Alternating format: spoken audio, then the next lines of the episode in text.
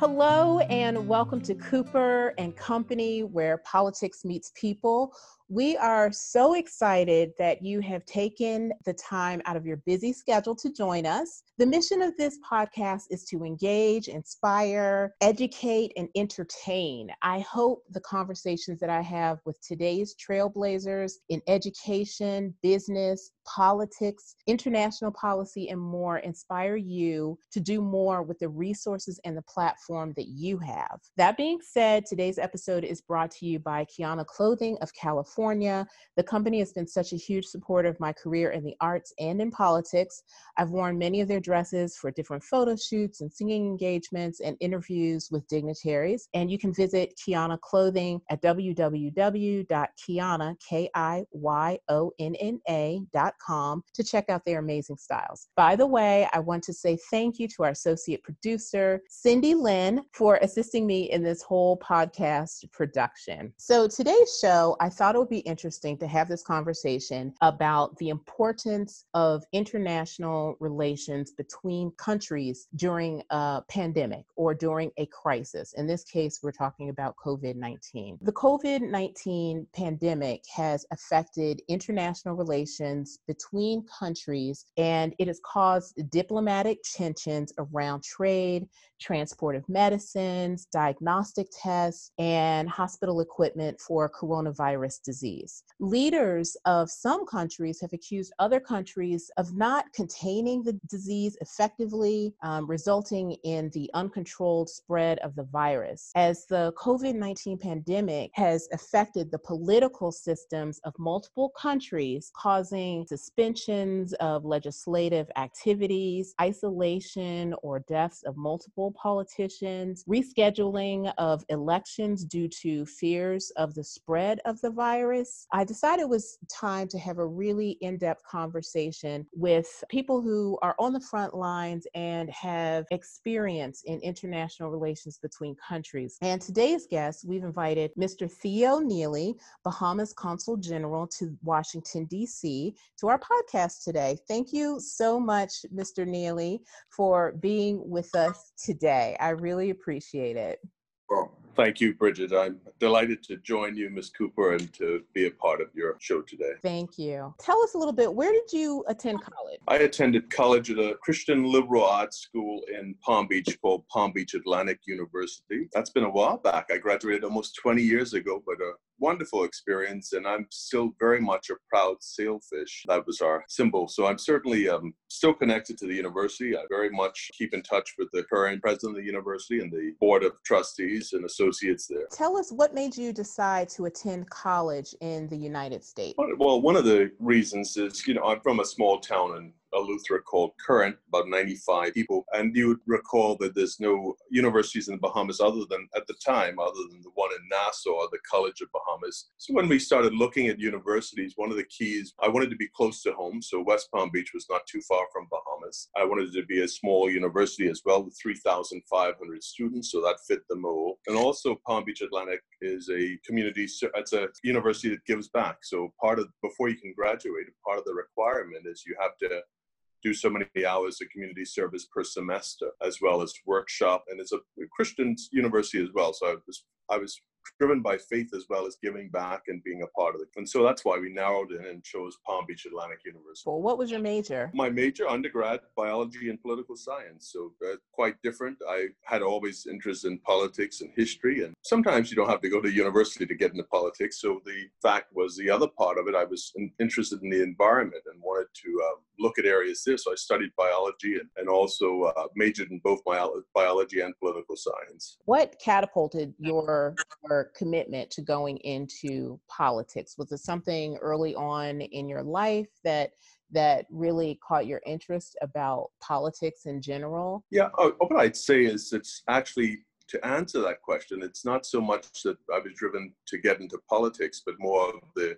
desire and, and drive to give back and community service. So I grew up in a family that always uh, participated in the community, always uh, was out there doing community service work for many generations. So for me, it was certainly um, not so much that I wanted to get into politics. It was quite the opposite. Politics didn't excite me, but building my community, being a part of my community, and developing and building that community, and, and just serving and being a servant leader. When I was in university, I served as Palm Beach Atlantic uh, student government president as well. But once I got out of university, I started local government in 2005 and served there for seven years. It was a tremendous experience and, and a wonderful opportunity to serve the community community directly. So not the drive not to get not to really enter politics, in fact, desire to help and build and, and serve and give back. Correct me if I'm wrong, but you've also completed your studies um, leading to the award of a master's degree in business administration from the University of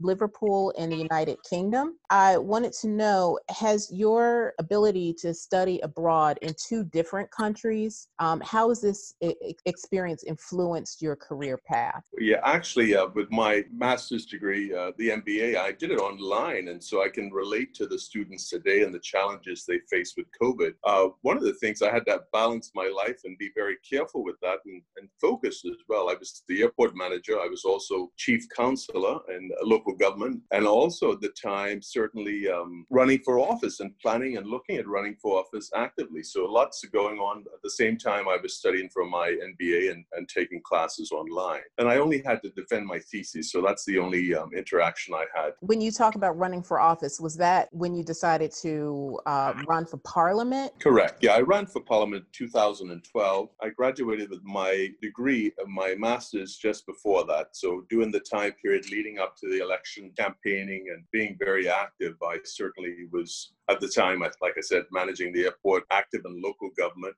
and doing the masters online and campaigning uh, or starting the campaign to run for parliament as well. Now, were you the youngest uh, person elected to parliament at the time? Absolutely. Yeah, I served as the youngest member of parliament. I think at age 33 at the time. Today, you know, back then that seemed maybe young. There were others who were younger than myself before. Uh, for example, uh, former prime ministers uh, Hubert Ingraham, Sir Lynden Pindling, they were all uh, elected at a younger age. Zhivargo Laing, for example, as well. But when you look at Parliament today, when I was elected at age 33, that seems old. Today we've got three members of Parliament in the current session that were elected even younger than that. How was that experience being so young and part of Parliament? I felt I was part of the process and uh, was respected. It wasn't any. I found no issues with my age or any obstacles in that case. I felt respected all around in Parliament, was able to debate and have my point heard and, and represent the people of North Eleuthera and have their um, points heard as well. It was a wonderful experience. Uh, certainly, um, being that young, coming from a small community in a small town, to have that opportunity to, to speak nationally and be a voice in debate in Parliament. But I certainly, I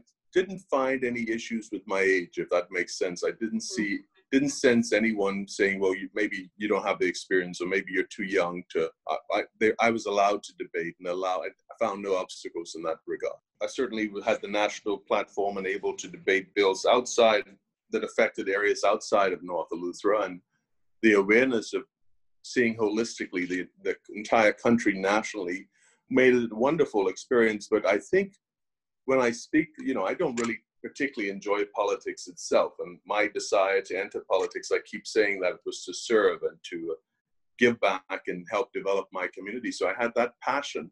And in local government, I was able to do that perhaps easier. I didn't have, I didn't run for a political party at the time. You know, local government, you don't have a party label or brand, even though people might obviously know your affiliations.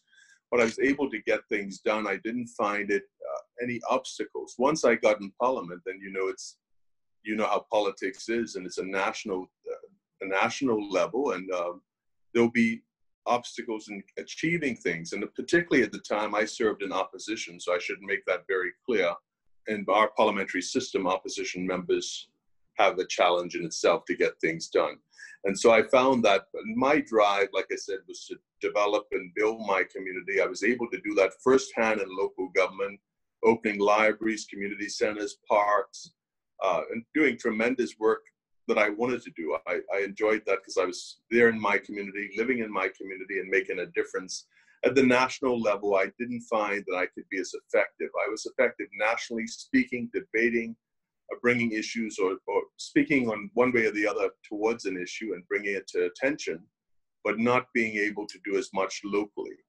And um, I entered politics not to be a member of parliament, to just use that title, but to make a difference. And so I found it um, that I was more effective in a local level, if that makes sense. That makes perfect sense. Some of our listeners might be curious about your specific job as consul general.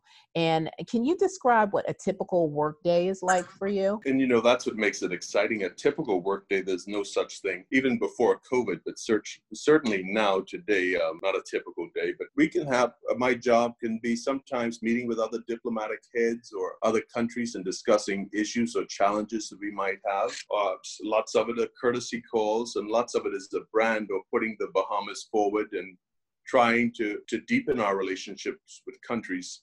Other times, I could be on the phone call with a prisoner, a Bahamian prisoner who's in the United States, or we might be speaking to the State Department talking about, or ICE, about treaty transfers and deportations. Or it could be a Bahamian in distress calling me on the phone who lost their passport, or who had their passport, or maybe their belongings stolen from them while they were here on vacation and now they don't have an ID. We've had cases where persons would leave their handbag accidentally and don't have uh, funds or credit cards or passport. And so we have to deal with those issues. What makes it exciting is you don't know what any day will give. It's not really a, a, standard form. And other times I could be speaking to investors and talking about investing in the Bahamas and how to go about investing in the Bahamas. And so I could be approached and have uh, conversations on any given day with diplomatic heads, Bahamians in distress or prisoners or investors as well, or chambers of commerce. What do you think is the most important core value or values that, that countries need to keep in mind when working together during a crisis such as this one? Well, one of the things the Bahamas, we one of the greatest advantages we have is proximity to the United States. That's one thing. And we speak English, which is another thing. Our currency, we use the US dollar those things help us. But as it relates to our relationship, we we're seen as a peaceful country. We transition from political parties or from government to government, and so it's easier actually uh, working with the United States and and being able to have access and speak. When we come to the table, they see us as a peaceful country and not one of conflict we might have a difference of opinion every now and then that might be very small or minor, but it doesn't really interfere with our communication. Um, how does the Bahamas stay in alignment with uh, some of the other countries in terms of policy response to a pandemic? One of the one of the things that we'll be having is uh, having the communications uh, go forward, and as it relates to travel restrictions, that's been a, a big task, and mo- most of those decisions are made at the health, basically for health concerns or health challenges. So there'll be travel restrictions, that's handled mostly through uh, international associations in aviation called ICAO and IATA, which are international bodies which countries sign on. They're the ones who really we depend on a bit as well to make sure the information's there, whether the border's closed or what the requirements are for international commercial flights to enter the country. And it's our job as diplomats and representing and serving the country that we update Bahamians in the United States, as well as persons who contact our office uh, and want to travel to the Bahamas or want to get there for vacation, that they're made aware of the requirements for entry. Your office has done a phenomenal job at keeping everyone abreast of uh, what's going on in the Bahamas. And I, I've been really impressed by that. Um, here in the United States, we listen to the CDC.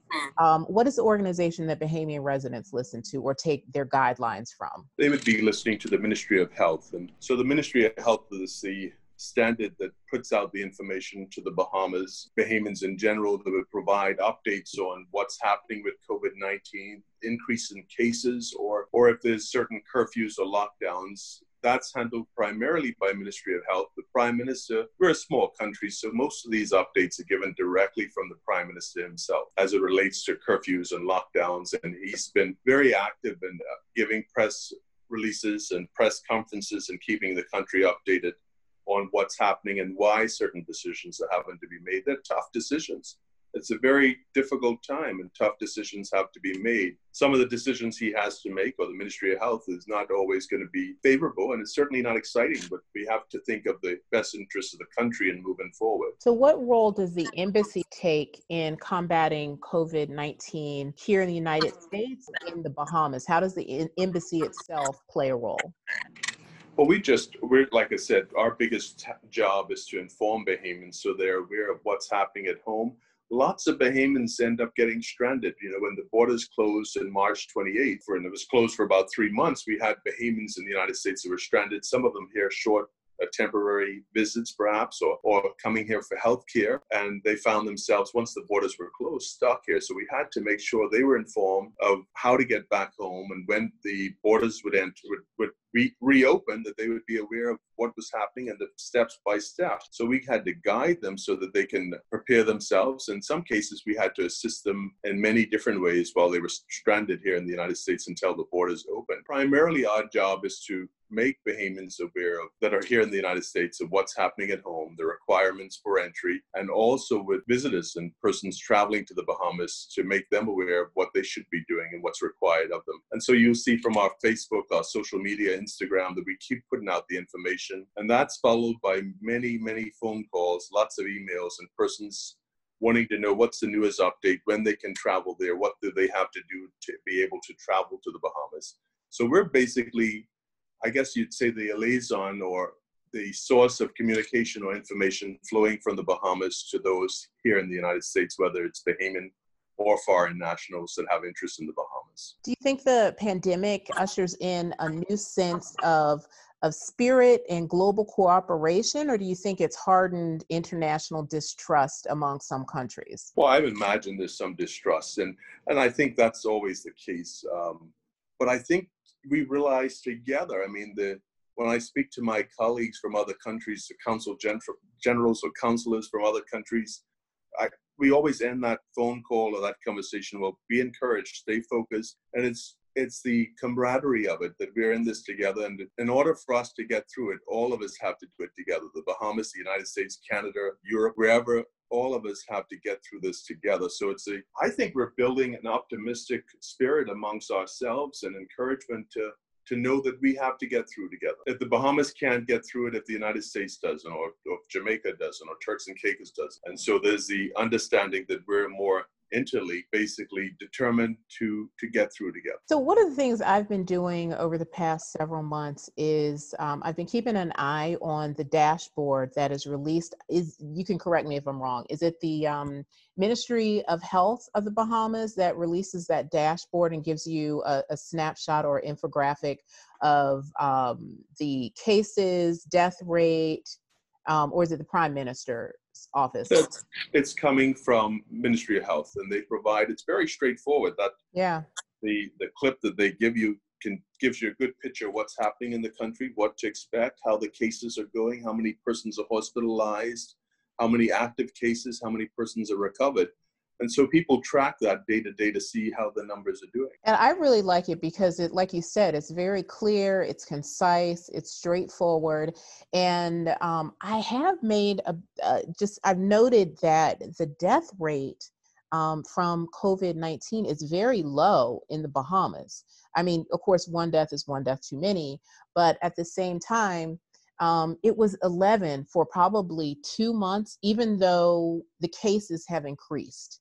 So what what what can you attribute to the reason why your country has such a low death rate from the overall effect of COVID 19, but yet the cases rise? So I think today was at 14, unfortunately, but there are over 700 or 800 new cases. So yes. what what do you think what do you think that is and what is it that other countries can take from what what the Bahamas is doing to to kind of stabilize this whole um, pandemic? Well, one of the things we have to put in perspective is the Bahamas is a small population of less than 400,000 people. So when you see a number like you said, any death is a death too many. So when you see a number that appears low, and generally the, the numbers are low, as it relates to deaths, but we have to know and realize that we're in perspective that we're for a country of 400,000 people. I think certainly the hard decisions, like I mentioned earlier, that the prime minister had to make to lock down the country, to have curfews in place, allowed those counts to remain low. In recent times, once the borders opened, we've seen a surge in cases, not so much in deaths, thankfully, but cases. And that's why currently this lockdown and Grand Bahama that's been extended now until August 19, and the rest of the islands are under curfew. Um, and like I said, these are difficult decisions, and it's difficult for persons to be on a lockdown and not have that freedom. But it's in the best interest of our country, and in order to keep those numbers down, we these decisions have to be made. And so I think it was, you know, early on during the pandemic, the decisions that were made for the lockdowns, for the curfews, allowed the numbers to be low. In recent times, un- unfortunately and concernedly, uh, those numbers have increased hence the reason for the new lockdowns and curfew. What do you think about other countries and um, just working with other countries regarding vaccines as well as PPE equipment? How do countries work together to make sure that each country has enough? We're part of the CARICOM bloc, which gives us some more positioning there. Uh, but the larger countries are those who ha- would have the steam behind this or would be able to make the decisions and move forward. And like I said earlier, I think because of our relationship with the United States, that's been a great relationship for a long time, and because of proximity to the United States, the Bahamas will not be left out. And certainly, a small country, uh, when you think internationally, there's much, not much we can bring to the table as it relates to being a powerhouse, if that makes sense. Certainly, we bring much to the table, but not in making the international decisions. But based on our relationships, the Bahamas will certainly be not will not be left out. So, what do you think other countries can learn from the Bahamas about responding to a pandemic, and as well as being a good neighbor to other countries? I mean, your response, the Bahamas response has been phenomenal. Like you said, you want to generate goodwill. But what do you think some of the some of the um, some of the lessons that other countries can learn um, coming from the Bahamas about you know how to be a good neighbor to other countries? What does the country do well? It does everything well, of course. Yeah, well, you know, I'm proud Bahamian, so yes. we have our challenges. But listen, we're going to get through this, and we're going to be better than we are today. We're going to be much better in the future, and we're going to learn from this and actually be able to build a country that's even stronger. We're resilient people, so we will rebound. But one of the things to notice, you know, if you you know the Bahamian culture and the Bahamian the Bahamian in general, peaceful, loving, relaxed people. Um, and so we get caught up in our own politics at home, or perhaps our differences with our neighbor, or whatever, or just even friends when we're casually hanging out. We have our conversations about junk and what one group or the other you might pull for. But in general, we're peaceful people. And so it's easier for us to be to work along with other countries. And, and even if there might be any differences, we we we realize the common good. We've been seen as a country that's been where persons can come to and be at ease and be at peace and not not have any issues. And regardless of leadership over the years, like I said, since independence and before independence, we've had that relationship with the United States that we still keep building on. It might be some challenges. Certainly, the you know, depending on leadership or whatever, there might be a challenge here or there. But in the overall picture internationally, that challenge is very, very small, and they're only that's only a small disagreement. And so we realize that our big brothers countries like the United States, big brother, big sister, and that we depend on our relationship and we love our relationship. It's it's not always the best, like I said, but we're happy to have the relationship we do have with the United States. Well, thank you so much for being with us today. I really appreciate it. And tell us um, how our listeners can support the Bahamas. Well, what our listeners can do, I, am a proud Bahamian. We're still um, having challenges currently and having lockdowns and curfews, but after this is slowing down, it's going to slow down. I'm optimistic. I believe within the next few months and the road ahead will be better. Persons can start planning that vacation because why not go to the Bahamas? Make sure you make meet all the entry requirements once travel's eased again. And go to some of those other islands. Like you said, there's 700 islands in the country. Most people think of Paradise Island or Nassau, but there's so many different islands out there that have so much to offer, different personalities, different people that have different interests and just get out there and explore the country. Make sure that you're healthy, make sure it's safe, make sure you enter and meet the requirements to enter, but get to some of the smaller islands, go fishing, get to meet the locals, experience the Bahamian culture and the peaceful, loving people that I've been speaking about all night, which makes our relationships with the United States and other countries easier because of the way we handle our affairs and the way we see our neighbors that's how we are at home. That's how those Bahamians are in all the islands. So get out there and get to meet them and experience the Bahamian charm And the Bahamas is very unique. Each one of those islands are very different. So do some island hopping. You can certainly help us by supporting our economy and supporting yourself to have a wonderful, relaxing vacation in paradise. So hopefully, once this starts slowing down, it's the perfect place. Direct flights from many of the cities in the United States. We speak English. We use the US currency as well as the Bahamian currency. And so it can't be any better than that. It'll be a perfect place to go and relax. What a great note to conclude this conversation. Thank you again for being with us. I hope everyone enjoyed today's episode of Cooper and Company. Thank you again to our guest, Consul General Neely. I really appreciate it. Thank you so much. You, your conversation has been very enlightening, and um, it's been wonderful to hear this perspective uh, regarding this topic. And if you would like to contact our show, you can email us at Bree Cooper and Company at gmail.com. And a huge thank you again to our associate producer for the show, Cindy Lynn. Remember, don't wait for change, be the change you wish to see in the world.